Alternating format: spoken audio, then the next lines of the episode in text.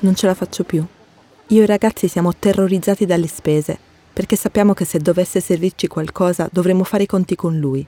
Quando arriva una spesa improvvisa sappiamo già che la serata è rovinata perché prima si chiuderà in se stesso e poi inizierà a dire che non possiamo continuare così.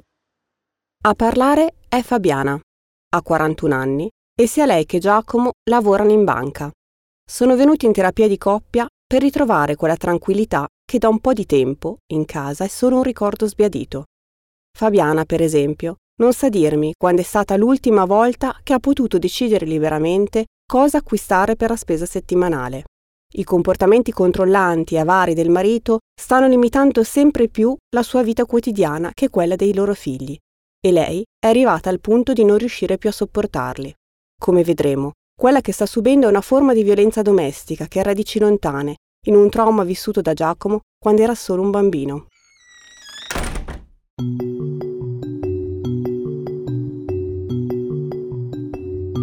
Io sono Elena Carbone, sono una psicoterapeuta e questo è Psicosoldi, un podcast di rame in cui vi lascio entrare nel mio studio per raccontarvi le storie di chi ha sperimentato nella sua vita un cortocircuito tra soldi e psiche. Questo podcast è realizzato in collaborazione con Bright Sky, l'app che ogni donna dovrebbe avere sul suo telefono, perché con pochi clic permette di conoscere e riconoscere le forme di violenza di genere, anche le più invisibili e permette di chiedere e ottenere aiuto.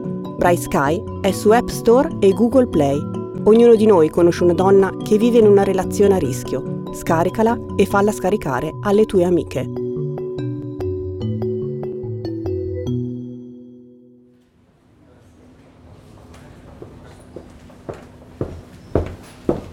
Fabiana e Giacomo sono il primo appuntamento del mattino. Quando arrivo, loro mi stanno già aspettando in sala d'attesa lui indossa un abito nero con cravatta bordeaux. Sembra una persona riservata, ha un sorriso un po' tirato e una testa di riccioli dorati e selvaggi che sembrano fuori contesto rispetto al resto. Lei, invece, ha un viso dolce e capelli castani che porta raccolti in una morbida piega.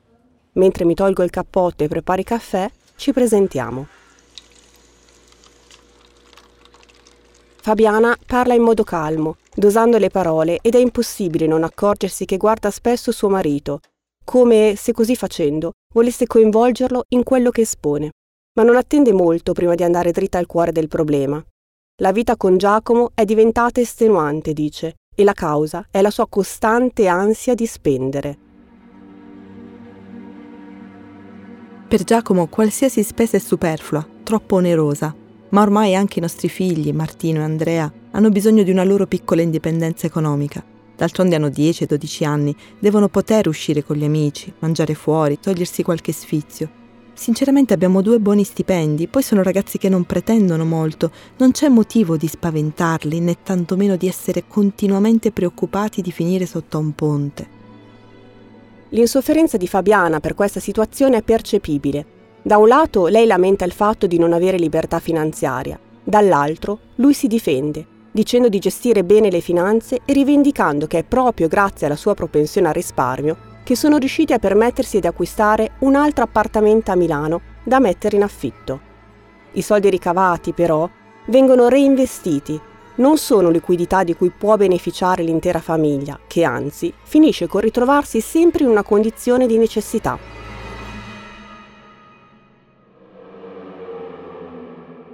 Seduta dopo seduta, il quadro inizia a farsi più chiaro.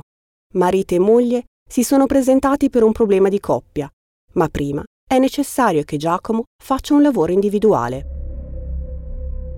Sono stanco. Non riesco a far capire che non possiamo spendere a caso, ogni spesa deve essere valutata. Se tutti ci impegnassimo, riusciremmo a non sprecare denaro e saremmo tutti più tranquilli. Invece Fabiana compra quasi tutto già pronto e lo sa quanto costano i piatti pronti? Poi non fa la lista della spesa, si dimentica dei prodotti e ci ritroviamo a doverli comprare nel negozietto sotto casa che praticamente è una gioielleria. Poi io urlo, i ragazzi si spaventano, il clima in casa è pessimo.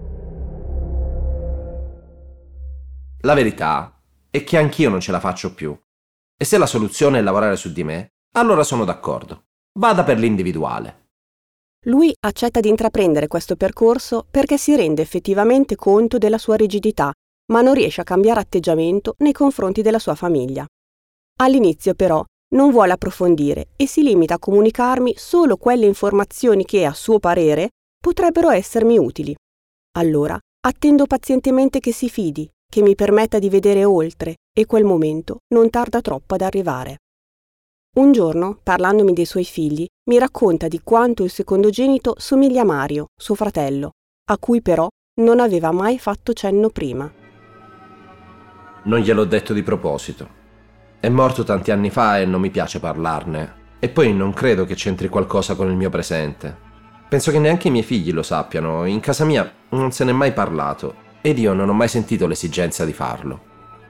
In realtà, l'andare a scavare proprio nella sua vita familiare mi permette di conoscere un tassello in più della sua storia. Figlio di papà meccanico e mamma casalinga, Giacomo mi racconta che aveva un fratello maggiore, Mario appunto. Lo ricorda come quello bravo in tutto, sempre sorridente, burlone, amatissimo. Ma quando Giacomo aveva sette anni, quel fratellone da ammirare e adorare, che di anni ne aveva solo due in più, morì sul colpo, investito da un'auto pirata.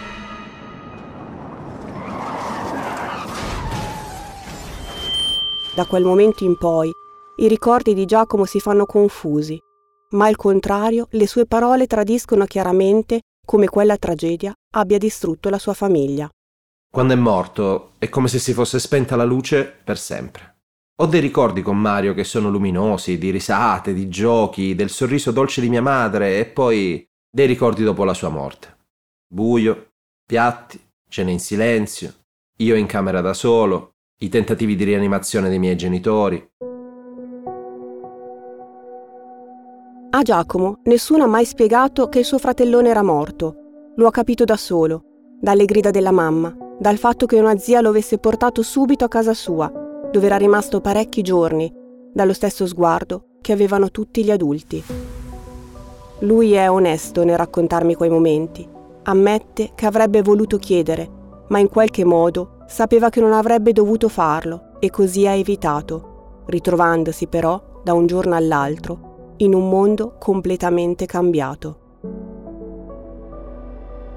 Suo fratello non c'era più, suo padre faceva sempre più tardi al lavoro probabilmente per tenere la mente occupata, e la mamma, distrutta dal dolore, era emotivamente assente. Mi racconta di come si sia sentito costretto a vivere in una famiglia in cui non c'era più vita e soprattutto di come riusciva a rianimare i genitori solo tramite i suoi successi. Sa, me la ricordo ancora la prima volta che ho visto mia mamma interessata dopo la perdita di Mario. Avevo preso un bel voto e una lode scritta appena dall'insegnante e lei sembrava contenta. Mi sono quindi ripromesso di diventare il più bravo della classe. Volevo rivedere quello sguardo in mia madre con tutte le mie forze. Volevo che lei mi guardasse come faceva prima. Col tempo, Giacomo impara a sopravvivere e soprattutto a farlo da solo. Diventa autonomo e indipendente molto presto, iniziando a lavorare da adolescente in un ristorante. E non solo scopre che guadagnare lo fa emozionare, ma trova nel risparmio il suo ossigeno. Dopotutto, non ha particolari desideri, non sa come spendere quei sudati soldi, ma sa che tenere in mano quelle banconote è l'emozione più bella che abbia mai provato. Allora, diventa direttore di sala e inizia a frequentare l'università, ma il suo guilty pleasure rimane quello, controllare il saldo che cresce e i risparmi che aumentano. Guadagnavo molto bene ed era una sensazione bellissima vedere i miei risparmi che crescevano. Non sono mai stato tanto interessato alle uscite, non sono mai stato appassionato di sport, né ho mai avuto desideri di viaggi esotici. Mi bastavano i miei due amici, la certezza del mio conto cospicuo e del lavoro certo, che avrei avuto senza problemi grazie ai miei voti. Il controllo che riesce ad esercitare sui soldi e l'emozione di potere che ne deriva lo portano a diventare sempre più oculato nelle spese adotta stratagemmi per risparmiare e pensa che le uscite con gli amici siano meno soddisfacenti del contare il denaro che può risparmiare non uscendo. Poi però conosce Fabiana, che riesce ad ammorbidirlo un po'. L'incontro con lei mi ha destabilizzato perché lei era abituata a tutt'altro, viaggi, vestiti, divertimenti. Fabiana era solare, simpatica, aveva tantissimi amici e io mi sono innamorato subito di lei. La seguivo come se fosse una dea, mi sentivo al sicuro. Ho speso anche un sacco di soldi per fare ciò che la rendeva felice ed effettivamente lo eravamo. Per Giacomo la sensazione di benessere supera di gran lunga quella del controllo, tanto che inizia a spendere in viaggetti, regali, in progetti comuni ed effettivamente per un po' queste spese non gli pesano, finché non diventano genitori. A quel punto Giacomo entra in crisi. Le spese per i figli diventano talmente incontrollabili ai suoi occhi che decide di fare un secondo lavoro, ma neanche questa entrata aggiuntiva lo tranquillizza. Così inizia a cercare di risparmiare su tutto, ad arrabbiarsi quando le esigenze della sua famiglia non collimano con il suo desiderio di risparmio e a diventare di nuovo cupo, sentendosi incompreso. Quando i ragazzi sono nati, la mia visione e quella di Fabiana hanno iniziato a non combaciare. Lei voleva che i nostri figli crescessero liberi, felici, senza sentirsi vincolati dalle restrizioni economiche. Io invece ho cominciato a sentire il peso delle responsabilità finanziarie e ho iniziato a controllare ogni singola spesa. Questo perché non posso permettermi di mostrare debolezza, devo essere forte per la mia famiglia. Ho paura che se concedo qualcosa, perderò il controllo su tutto e quando perdo il controllo, sento di non essere più in grado di proteggerli. Il controllo sui soldi è diventato il meccanismo principale per gestire le sue emozioni.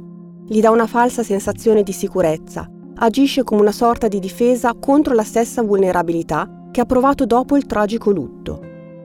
Giacomo acquisisce questa consapevolezza indagando nelle radici della sua ossessione e ricollegando questa al trauma per la perdita del fratello. E così capisce che il bisogno di risparmio non è che un modo per evitare di affrontare il dolore e la tristezza profonda che ancora lo pervadono. È vero, ho paura di permettere alle mie emozioni di prendere il sopravvento. Ma forse è proprio quello che devo fare per liberarmi da una prigione che mi sono costruito da solo. Devo imparare a fidarmi degli altri, a condividere il peso delle responsabilità. È difficile, ma capisco che è l'unico modo per ricostruire i legami con la mia famiglia. I suoi genitori avevano perso un figlio, ma nessuno si era più occupato di quel bambino che improvvisamente aveva perso tutti. Se fino ad oggi Giacomo aveva visto solo il loro dolore, ora è in grado di riconoscere anche il suo e può lavorare sulla profonda ferita che si porta dentro, quella legata alla trascuratezza subita. Adesso possiede gli strumenti con cui chiudere il cerchio che lo ha portato qui Potendo anche integrarsi nella terapia di coppia, Giacomo riesce a condividere con Fabiana la sua esperienza di perdita e il modo in cui questa ha influenzato il suo rapporto con i soldi. Giacomo, a sua volta, impara a concedere spazio alle esigenze e ai desideri della moglie, senza sentirsi minacciato. Quel controllo eccessivo che esercitava non garantiva sicurezza, ma limitava la loro qualità di vita. È stato difficile all'inizio, ma è come se pian piano mi si fossero aperti gli occhi.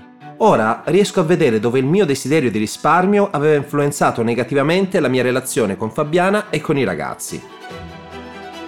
La violenza economica è una forma di abuso resa possibile dalla struttura patriarcale della società, ma spesso ha origine nei traumi subiti dalla persona abusante, come nel caso di Giacomo.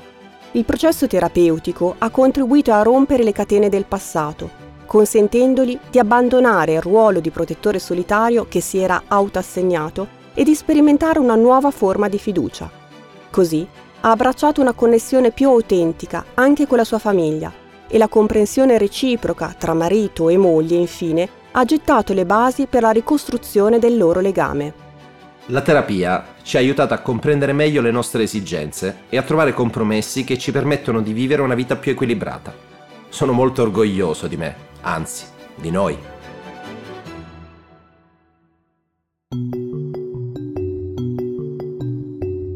Hai ascoltato Psicosoldi, un podcast di rame realizzato in collaborazione con Bright Sky, un'app gratuita realizzata da Fondazione Vodafone per contrastare la violenza di genere in ogni sua forma Se hai scaricato Bright Sky, se l'hai utilizzata per te, per un'amica o per il centro antiviolenza per cui lavori, scrivici a rame-rameplatform.com. Non importa quale forma di violenza tu stia fronteggiando, se fisica, psicologica o economica, la tua storia ci aiuterà a comporre il quadro dei bisogni delle donne nella tua stessa situazione.